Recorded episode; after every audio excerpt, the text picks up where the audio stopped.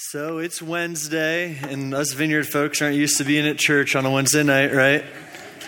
If we were going to be honest, we'd rather be at home watching NCIS or something like that, especially since everybody just gets up like, you know what, that's good advice. Let's just let's get out of here. um, so you guys know it's Hump Day, right? Like that's what you call Wednesday. So like whose hump day has been like this so far? Who's whose hump day is like that? Is that anyone else? Like if that's you, just give a shout. Just all right. So you're struggling, you're trying to make it. Some of us, you know, at this point in the night, we're like, man, hump day, what's the big deal? I'm, I'm good. Maybe, maybe your hump day has been like this. You're you feel really good at this point. It's just like, oh, finally get to sit back, relax a little bit. Now, I'm just going to be honest. This is where I live all day hump day. I'm just like, I'm happy. I'm happy to be alive. Um, does that, does that look like me? Do you guys think that's me? I got to change it now. I shaved my beard this week. My wife made me see. I'm I'm so fickle. I'm so like back and forth about things. Thanks a lot, Sanjay. Um, I've like been saying for so long. I really want to grow my beard out. I really want to grow my beard out, but I would always shave it after like two or three weeks. So Jen made me like vow and promise that I wouldn't shave it December, January, or February. But then in March, if I was still feeling like I wanted to shave it, I could do it. And so woke up really early yesterday morning and shaved that bad boy off. And then, you know, the whole time I was begging her, like, babe, please just let me shave early. Like, come on, just let me go. And she's like, no, you have to stick to it. So I got this idea. I'm going to have a mustache for like a couple months now because she hates that. So every time she begs me to shave it, I'm just going to remind her of the what she put me through. Thank you, thank you. Hey, I forgot to bring a water bottle up. Could you give me some water? You can just give me that one. It's okay. Thanks. All right. So, a couple weeks ago, Bob Hazlett made this statement. I thought it was really, really good. Bob was here um, about two weeks ago speaking to the church. He said, "If you have a identity, if you have a Christ identity, you won't have an identity crisis." He said, "If you have a Christ identity, you won't have an identity crisis." That's good. I, I love that because it's all about Jesus. Even when we kind of like start to figure it out for ourselves, who are we? We just start to figure out more about Jesus. You know, if you want to learn more about you, learn more about Jesus. Don't even worry about you, learn more about Jesus. Search this thing and figure out everything you can about Jesus, and then do this really scandalous, crazy, illegal thing. Believe that it's true about you. Read stuff in here about him, and then start applying it to your life. Start saying, All right, that's a good word. I'm, I'm looking in a mirror right now. I'm looking in a mirror because I'm that, that's who I am. That's who Jesus has made me to be. And, you know, tonight I was tasked with focusing especially on righteousness. Who knows that Jesus was righteous, right? Like, everybody would raise their hand for that instantly. We all know Jesus was righteous. It's kind of like, who knows Jesus is the Son of God? Everybody raise their hand. Who knows that, you know, Jesus died for our sins? Okay, everybody. Who knows Jesus was righteous? Boom, like immediately, we all know that. But if I were to say, who knows that you are righteous? Who knows that you sitting in that chair right now, you're righteous? Yeah, a couple, a bunch more hands come up, but not all of them. Like that should be, we should be as quick about that one as we are about Jesus being righteous. Because that's what he did for us. He died so that we could become righteous, so that we could live through him a righteous life. And um, I don't think it's any mistake that we uh, struggle to remember this and we struggle to uh, really grab onto this because Satan knows that like this is the place to attack. He knows that our identity and who we are and what Christ has done for us is a place he wants to challenge us and he's just going to come against it and against it and against it and just every time you fail, every time you mess up, he's going to say, "Look, that experience you're having right now, that shows that you're not righteous." What kind of righteous, you know, he's always bringing our experiences up to try and tell us who we are. You know what the trick is? This tells us who we are, not our experience. If you, uh, if you were here for Bob, this is the kind of thing it's talk to the rubber, right? When he, said, when he says, look at your experience, look, you just messed up, you failed in this way, you sinned. No, that's, that's just an experience you're having in that moment. That's not who you are. And I want to convince you that tonight that um, you are who God says you are. You're not who you say you are unless it's the same thing that God's saying. Okay? You're who God says you are. You don't have the right to determine who you are. Think about it that way. Do you, is, are your thoughts higher than his thoughts? are your thoughts about yourself always lining up here? That's where they need to be. See, I love it that we call um, these ones teachings because that means I get to be a little more direct. You know, Sunday mornings, we say it's a message because that's a little more like uh, tame and I have to be really nice and I have to like say things ways that like an unbeliever would understand it. But that's not tonight, folks. All right? Tonight's a teaching and I know what that means. So uh, I'm just going with you. Let me pray real quick and then um, I just want to run through some truth with you guys and uh, get you in your small groups because you know this this is all a big trick to get you guys to be friends that's why we're doing this we're having you come here and listen to us preach so you guys will get in small groups and talk to each other seriously like, all of you all of you laughed but i'm dead serious like that is for real what we want we want this church to be a place of community a place where we're growing into being more disciples together and in, in small groups like that's really that, that's really where it's at. It's no, it's no uh, coincidence that Jesus never pastored a big church. He had a group of 12. and I, I love the church. I'm not saying anything weird about like church, but seriously, like invest in those relationships these next several weeks. Invest in, the, in your group and get to know those people because Jesus is inside of them as much as he is in you. There's stuff to learn from everybody in your group. No matter if they're one day old in God or they're 10 years old in God, there's stuff to learn from everybody. So, um, same Holy Spirit. There's no junior Holy Spirit. There's no one day old Holy Spirit, right? Holy Spirit's pretty old and pretty smart. He's also like really young somehow. I don't get that, but I'm just kidding.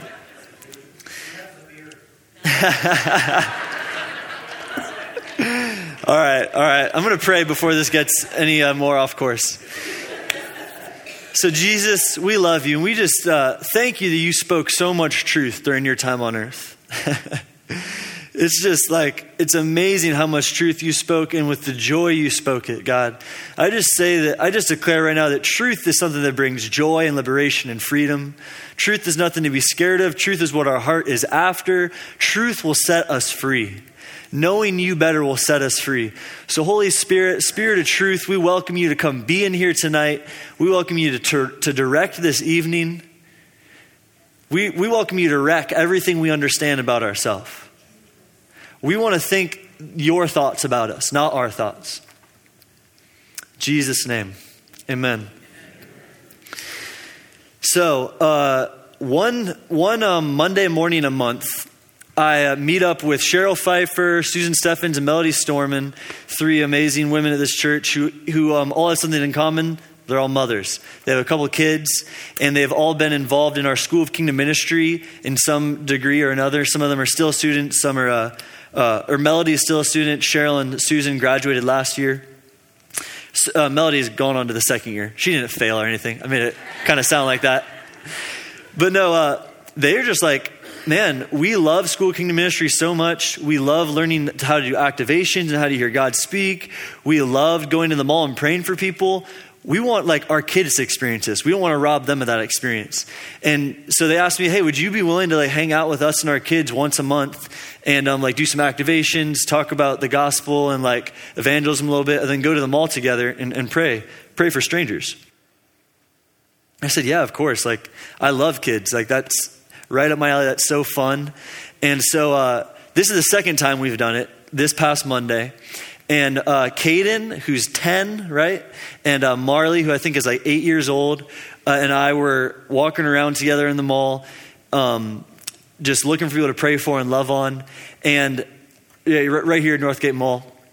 And the owner, the, or the guy that runs, like the head manager, the Boost Mobile or Alltel Wireless, one of those, uh, one of those like cell phone companies, that store, his name is Muiz, Muiz, and he's Indian. He's a Muslim, and he's an immigrant, you know, to the United States. He hasn't lived here for super long, and I've kind of developed a friendship with him somewhat because I love Muslims, just like so much. I love Muslims. Like, I mean, I love everybody, but I have a special like just love. My heart beats for Muslims in a, in a way that is uh, I don't even know why. You know, ask my parents. They must have made me watch a bunch of Middle Eastern movies when I was a kid or something.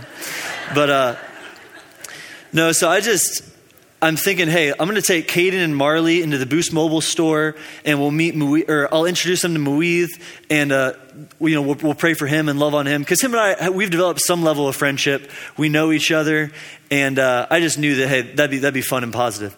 So walking in the store, and I, before we get in, I stopped and said, hey, Caden, Marley, do you guys know like what a Muslim is? Do you, do you know what a Muslim is? And they said, oh yeah, we, we know what Muslims are. I said, cool. Do you guys think Jesus loves Muslims? And they said, yeah. Like it was like, what? Like, what kind of stupid question is that? Of course he loves Muslims.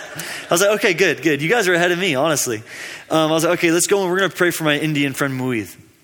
So we go into the store and um, start talking with him, introduce Caden and Marley to him, and uh, we're kind of just chatting and having fun a little bit. And then I asked him, Muiz, like, we would love to pray for you. And I've prayed for him before, so he, it wasn't like strange to him. I was like, you know, we'd love to pray for you. Um, and you know muslims have several different kind of like forms that they pray the, the most common way that we perceive them praying is called the salah and it's uh, a, day, uh, a prayer they do five times a day but uh, they also have like a more um, just like down to earth way that they pray like kind of how we pray that's called dua dua d-u-a and it's just like their way of just like in the moment praying to god like right there they don't have to go to the mosque they don't have to you know grab a rug or anything like that and so I'm like, can we make dua for you? Like, how can we make dua for you? We'd love to pray for you. And he said, yes, yes, please. You know, I was trying to debate on whether or not me doing his accent would be inappropriate, but I'm just not going to. Uh, I thought it'd be funny, but then, you know, might be like perceived as racist somehow, so I won't do it. Even though this is a Wednesday night and this is a teaching, so I'm allowed to do things crazy. But uh, no, he said, I said, yeah, of course, please pray for me. Um, my family's finances. You know, I send finances back to my family in India. Could you please pray for that? And I said, Yeah, of course. But first, Muiz, could we tell you a quick story about Jesus? Because Jesus is the point. You know, like that, that's the whole point of everything is talking about Jesus. Like in some way or another, the conversation should get somehow to Jesus. So I'm like, can we tell you a quick story about Jesus? He said, yeah, of course, please do. And I, okay, well, since Caden and Marley with me, you know, since some kids are with me, I want to tell you a story about Jesus interacting with kids. And then I just went on to tell him about uh, Jesus being surrounded with kids and playing with kids. And I like to imagine Jesus like tickling them and doing the horsey ride thing on his knee and like throwing them on his shoulder, tossing them in the air, and just playing with them. Like Jesus would have been all out fun. He would have been like the fun uncle to play with kids. And so I just told him, you know, Jesus is just surrounded with kids. He's playing with them, having fun. And then his disciples, you know, his followers come up to him and, and they start pushing all the kids away and saying, get away, get away, like, get away from our master, get away from the rabbi. And Jesus hey guys, chill out. like, you, you, don't tell the kids, go, I love kids. I want to play with them. Stop, stop. What are you doing? And then he goes, In fact, if you want to enter the kingdom of God, you have to be like one of them. you can't, like, you're pushing them away. You need to be imitating them. Come get on my lap, Peter. Get over here right now. Like, it's time to play. and, uh, so I just told him that story, and he, he loved it, of course. He said, Yes, yes, Wilson, I love Jesus. I, I love Jesus so much. And, I, and, he said, Jesus is a nabi. He is, he is a prophet. He is a messenger. And nabi means like one sent from God with a message. And I said, You're right. I agree. He is a messenger. He is a prophet. He came with a message, and that message was the gospel. Because, you know, that's true. Jesus was a prophet. Like, if anybody's ever been a prophet, hello, Jesus. Like, I mean, he was a bunch of other things. He was the son of God. He was a pretty great pastor and evangelist and apostle. He was everything, you know, right? Like, he wasn't just, he was probably amazing administratively. You know, we don't give Jesus much credit for his administrative capabilities. But boy, could he make you a spreadsheet, I bet. Dude, like, Jesus would just crank out Excel doc. Like, seriously. But um, I said, yeah, Jesus he, he was a great, he was a messenger. He brought a message. It was called the gospel. And I said, but you know what one of my favorite names for Jesus is? He said, what? And I said, Jesus the Messiah. Jesus the Messiah. And I said, in the Quran, I, I said, in the Quran, it's Isa al Messiah. Isa al Messiah. And he said, Oh, yes, Isa Messiah, Isa Messiah. And because he doesn't speak Arabic, he speaks Hindi or, or Tamil or something like that. And um, yeah, Isa Messiah. And I said, oh, cool, Muiz, you've heard that title. What, do you know what Messiah means? What Messiah, what Missy means? Do you know what that means? And he said, oh, yeah, it's someone who, um, I think he started doing this motion. He said, it's someone who like takes away the bad. It's someone who takes away bad things that takes away sin. It's someone who takes sin away. They, they, they take all the bad stuff away. He kept on doing this motion. and I was like, that's exactly right. Like, whoa, come on, dude, you're preaching the gospel to yourself. This is awesome. And uh, I turned, I said, Now, Muiz, why do you think Jesus was called the Messiah? Why do you think he was called Messiah? Messiah? Why, why do you think he was called that? And um, he was just like for real consternation, like deep thought and questioning was going on in his face. Like you could tell he'd never thought about this before. You could tell he knew who Jesus was and he knew what a Messiah was or what a Messiah did, but he never put together that Isa Messiah did that. so he's just like, what? Uh, what? Like he's, he's legitimately thinking of it for the first time, I could tell. And, um, so I turned to Caden and I thought, you know, I've been giving kids all this credit with this story I just told to Jesus. I better get Caden and Marley involved right now. So I turn to Caden and I say, Caden, um, why was Jesus why was Jesus the Messiah? What ah, I don't like that. Why was Jesus the Messiah? What's up with that? And Caden said, It's because Jesus came to bring peace to the earth. It's because Jesus came to bring peace, peace on earth. And I said, that's exactly right, Caden. Jesus came to take away our sin so that we could have peace with God, Muiz. Without, with, with all of our sin and with us being sinners, we couldn't have peace with God. So Jesus came as the Messiah to take that away for us so we could be at peace with God. And I mean, that's amazing and profound. His parents are doing it right, obviously, that he can speak on the dot like that and just like, it was really cool. And it kind of got me thinking. I was like, you know, that's amazing. We preached, we got to share the gospel with this Muslim dude, like with Muiz, who, by the way, I wouldn't be surprised if we see him around here. He asked me, How do I become a member of your church? And like, I'd love to come pray there and stuff like that. And you know what? I have no problem. Well, here, here's one thing I don't have the final say on this, but I have absolutely no problem with a Muslim coming to our church and praying. I have no problem with that at all. And so I told him, dude, come up, we're um, Tuesdays, Wednesdays, Thursdays, and Fridays. The office is open nine to five. Here's my phone number. Anytime to come up here and pray, you are welcome to. Like, please do. And um, but I was I was thinking about that. Sorry, my throat's getting. My dad always tells me to bring uh, cough drops up here, but I'm like, that's an old guy thing. I don't want to bring cough drops here.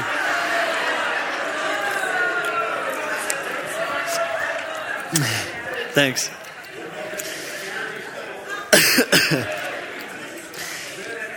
All right, all right, all right.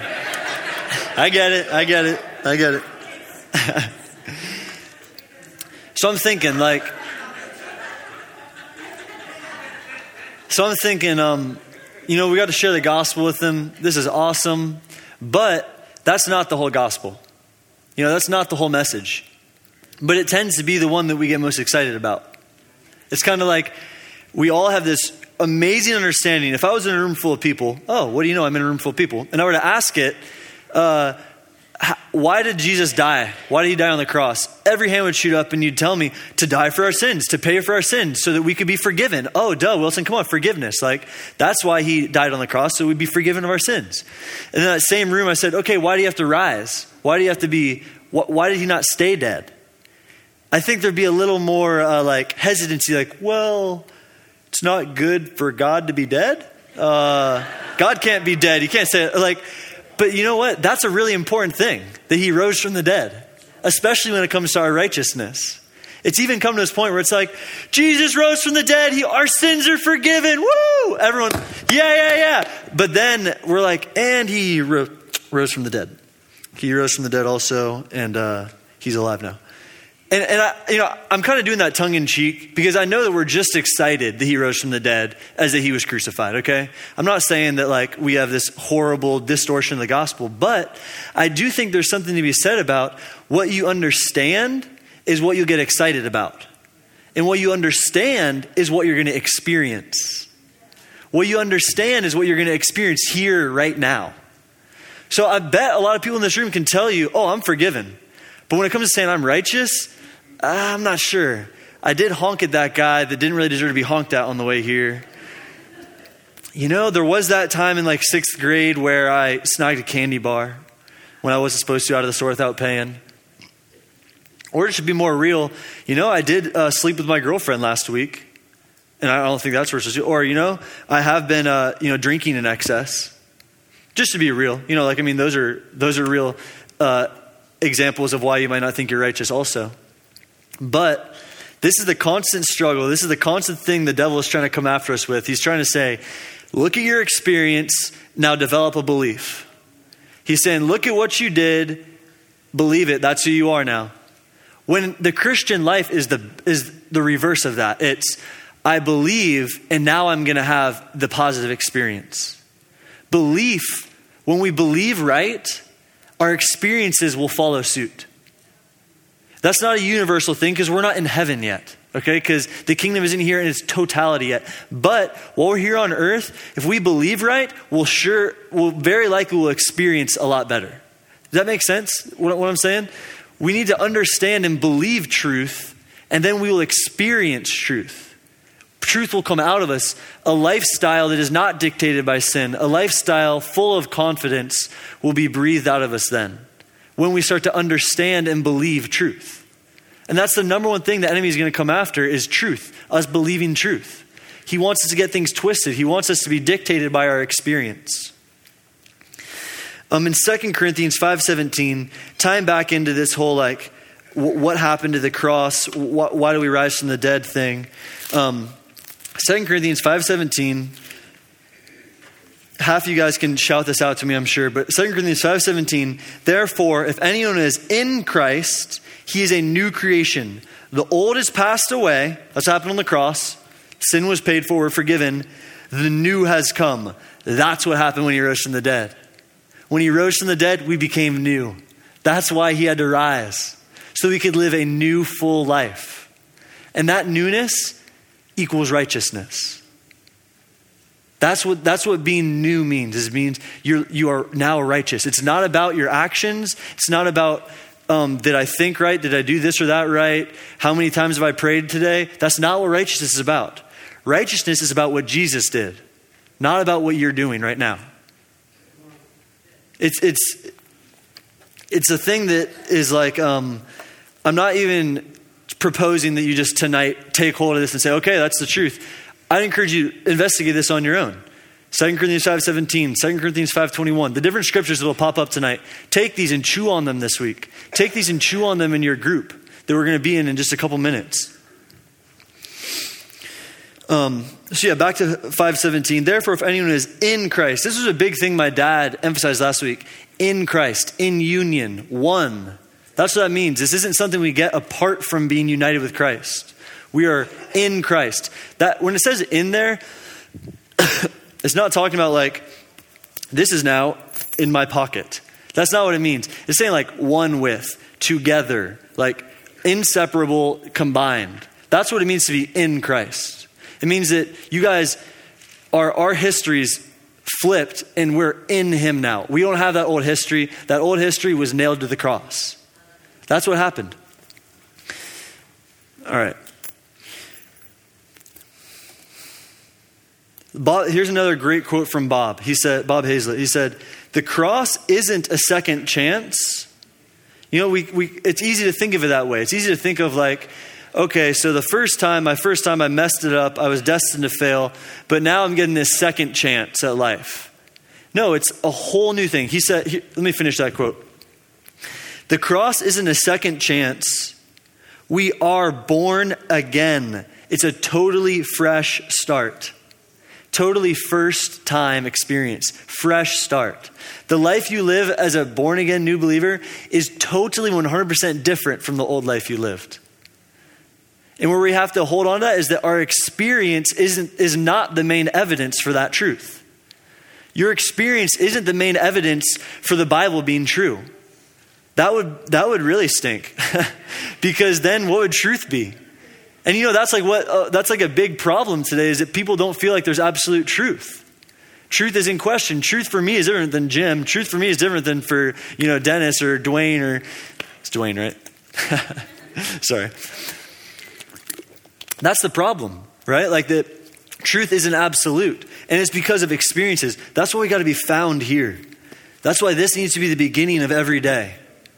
Is is diving into this thing and applying it and saying, okay, it's hard to believe some of that stuff based on what I experienced, but I'm going to choose to believe this because it's been around longer than me and it's been around longer than my experience, and the Holy Spirit wrote it. That's a pretty good reason right there. God wrote this book, it's, it's full of good stuff.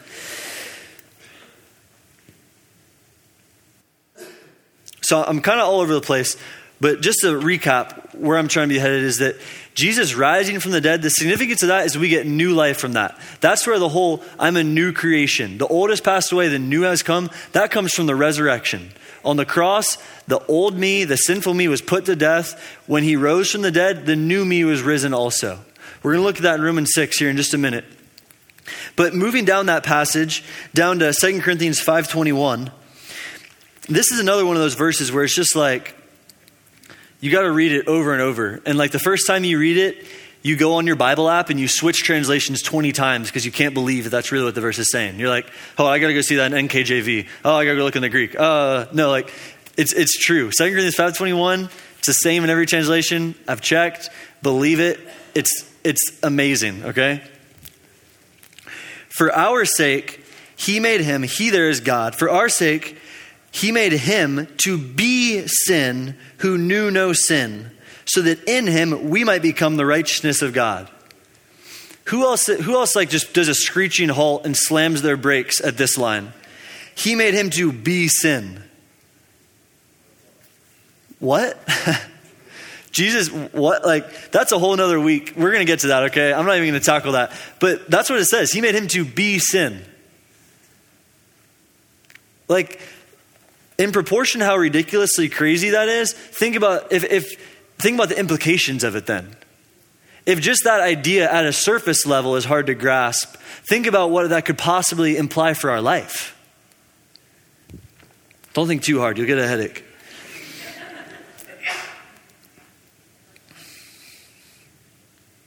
So that in him again it's reemphasizing that union. It's, it's a union that makes this all true. It's not it's not based off of what we do. It's based off of what god has done what jesus has done. So that in him we might become the righteousness of god. Righteousness of god. Let me ask you guys a question. Do you think that uh, it's possible for god to be displeased with his own righteousness Do you think it's possible for God to be displeased with his own righteousness? You know what that means? He's pleased with you. He's pleased with all you guys. He's pleased with you. Think about that. God, the guy that created the universe, he's pleased with you guys. I'm not sure about you guys. There's something weird. No, he's pleased with you. He's pleased with you. Here, I'm asking another question Is it possible for God's righteousness to not cut it? Is it possible for God's righteousness to somehow not be enough in a certain situation? You're enough. Hey, you're enough. You're enough. oh man, I just, how can you not laugh? It's like, how amazing is that? How powerful is God's righteousness? How powerful is it? You're powerful. You are powerful. Hey, just say that with me. I'm powerful. I'm powerful. God is pleased with me. I am enough. I am more than enough. Come on. yeah. Bob Hazlett's, uh, man, I just like that guy. I have a crush on Bob Hazlett, guys. I'm just gonna be honest with you. When he was talking about praying in the spirit, Hawaii, and all that, dude, I was just dying. That guy was awesome. Um, but see, here's the battleground Satan wants us to live from experience. He wants us to live from experience. The second we start living from experience, we're playing into his hand. We can't do that. We can't live from experience. We got to stand on truth even when it feels so absolutely wrong. You know, part of it is that we have an inner compass for justice. So when we mess up, we feel like um, we deserve to feel the way we're feeling. That, that's, part of our, that's part of our human makeup. It's part of God's character in us, is our hunger for justice. So, I mean, that's a good thing. But don't let that turn on you because justice it was served at the cross. We, we don't serve our own justice. Justice was served by Jesus on the cross. We don't know our, how we're feeling about ourselves in the moment. That's not justice. That's injustice. That's Satan. Justice is I am enough. I am powerful. I am righteous. And Satan, you guys know what I'm about to do. You can talk to the rubber. I'll tell you really quick. Bob was, in case you were in here for that weekend, he was telling a story about how he was um, like praying and feeling really under a spiritual attack. And he felt like God reminded him of this saying that his, his sister had said to him a bunch when he was a kid that was, I'm rubber, you're glue, bounces off of me, sticks to you. So we're rubber, Satan's glue. He throws it at us, bounces off, bounces off of us, and sticks back on him. I'm rubber. I love that. All right, I'm gonna do. I'm just gonna take like two more minutes and hit Romans six, and then uh, we're gonna get into our groups and just like be revived. Just say, "I'm revived." this, this truth, like right here in your heart, revival is happening in your heart by knowing this truth. You know. So, man, you just gotta laugh. So you just get alone sometime and just laugh. Like Force it, fake it, just laugh hard. Okay? Listen to this really quick. I wasn't planning on going here, but um, Romans 14, 17 says, For the kingdom of God is not a matter of eating and drinking, but of righteousness. We're hitting that tonight. And peace and joy in the Holy Spirit. The kingdom of God is not a matter of eating and drinking, but of righteousness and peace and joy in the Holy Spirit. What does joy look like? looks like laughing. I mean, that's the main way it manifests for me is like when I'm happy, I laugh. Even if it's not funny, that's how I react when I'm really happy. If I'm gonna be honest, laughter comes out. So, hey, you're not forcing it. This is who you are. Just because you're experiencing a moment, I'm not saying that, you know, when your dog dies, go just laugh, okay? Like you could take this some weird place or you could, you know, there's a time to mourn, weep with those who weep, mourn with those who mourn. But I think it's a healthy discipline just to get alone once a day and laugh for a couple minutes. And even if you're faking it at first, it'll become real because you'll start laughing at yourself. And then the Holy Spirit starts laughing with you, and you're just like, you know, getting weak with the Holy Spirit. You guys know what getting weak means? It's vernacular for uh, the youngsters like me, and it means laughing really hard. So everybody say, tomorrow morning, I'm going to get weak. All right, come on. Yeah, that's right. All right. Everyone's like, wait, you just said I was powerful. All right, so Romans 6. What's the time, Jen? Cool. Romans 6, starting in verse 3. Do you not know that all of us who have been baptized into Christ Jesus were baptized into his death? We were buried, therefore, with him by baptism into death, in order that just as Christ was raised from the. I'm reading too fast. I'm going to slow down. We were buried, therefore, with him by baptism into death, in order that, just as Christ was raised from the dead by the glory of the Father, we too might walk in newness of life. Isn't that cool that that same glory that raised Jesus from the dead comes and visits us sometimes on Sunday mornings? Who's been here before on Sunday morning? It's like, man, the glory of the Lord is here. Like, this is powerful. It's cool. That's the same thing that rose Jesus from the dead. That's cool, man. For if, if we have been united with him in a death like his, we shall certainly be united with him in a resurrection like his. Quick sidebar Is Jesus ever going to be more alive than he is right now? No. Will you ever be alive more than you are right now then? For if we have been united with him in a death like his, we shall certainly be united with him in a resurrection like his.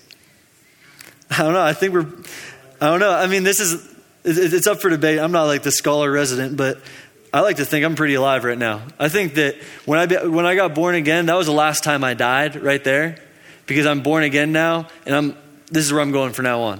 I'm going to have this experience where my heart stops beating and then I get a better body, but I don't think that's death. I think that's more life, right? So, anyways,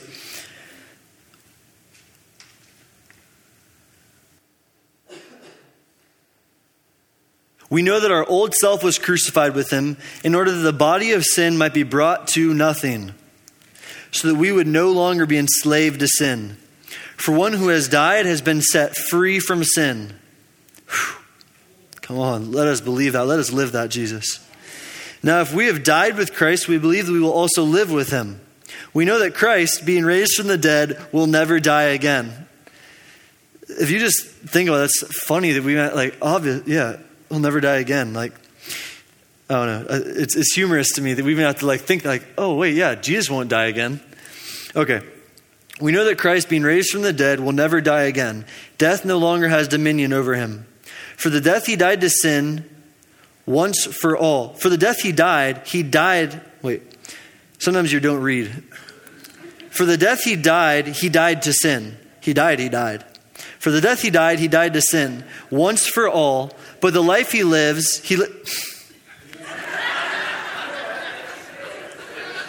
he died, he died, he lives, he lives.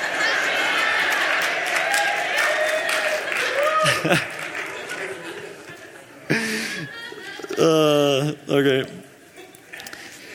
This is where we're going to stop. For the death he died, he died to sin, once for all. But the life he lived, he lives to God. So you also must consider yourselves dead to sin and alive to God in Christ Jesus.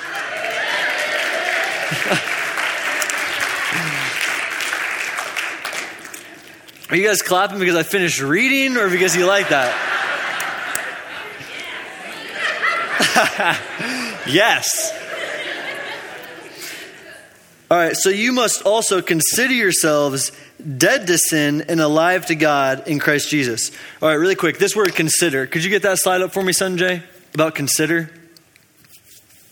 All right, this word consider. When we think of it in the English language, usually we mean it like, hey, consider this, or think about it, or like, here's my opinion. But that's not what it means here. That's not in the Greek what that word means. It's that it means to reckon, to count, to compute, to calculate, to count over. This is like a mathematical accounting term. It's not saying, so in your opinion, you're dead to sin. It's saying, hey, the bottom line fact of the matter is you're dead to sin. It's actually saying, because of everything I just said, add all of that up. Like, add it up that he died and that he lives again, that he'll never die again, and that he um, is set free from sin, all that stuff. Add all that up, and what that equals is you're dead to sin. That's what that means. That's why he uses that word consider. And also, just the word so reinforces that. So you must also, that's kind of like saying therefore, which is like, you know, the big question what's the therefore, therefore? Well, it's for everything that came before it. Therefore means everything that was just said before leads to this point. It's like, hey, I'm doing all this, I'm saying all this stuff, I'm painting the picture in and out, coloring in every square, checking every box, so that you can know you're dead to sin. He didn't just come out and say, hey, you're dead to sin. He said, I'm going to prove it to you step by step by step by step by step. So consider yourself dead to sin. And then it's even, even it gets even better and alive to God. See, you have to, your, the true experience of feeling alive to God really only comes after you realize you're dead to sin. The life you experience when you realize you're dead to sin is like no other life you'll ever experience when you experience that life, or when you understand that truth, when you get that truth in this noggin, when you get that punched in here and just like ground in there, then you experience life. That's when you really start to feel, oh, oh, hey, God, you've been, you mean you've been standing there the whole time? I thought that like all that stuff I did made you go on the other side of the room. I didn't know that I was actually dead to it. Yeah, well, you've been dead to it the whole time, bud. Like, come on. Catch up with me. You've been dead to it the whole time. I've been right next to you the whole time. I haven't seen that. Like when you when you think about it this way, that puts into perspective versus like verses like Hebrews 8:12, and I will forgive their wickedness and I will never again remember their sins. I will never again remember their sins. That's another one of those verses where you start checking it in every single translation, and you're like, "Wait, come on, this this is an error. This is a who, who, who messed with my Bible? This isn't right." No, that's that's what it says. He will never again remember your sins, and what that means is, he says, "I fully took care of your sins on the cross." That's what he's trying to say. Is hey, I killed my son. I killed my son. I loved him. I beat him like horribly. I took care of it so that you wouldn't have to deal with it anymore. Start believing it, please. Like that's what I feel like God's saying. Like, come on, man. Like, I took care of sin. I took care of it. You're dead to it. Now it's time for you to walk in life with me. And don't let the devil tell you otherwise.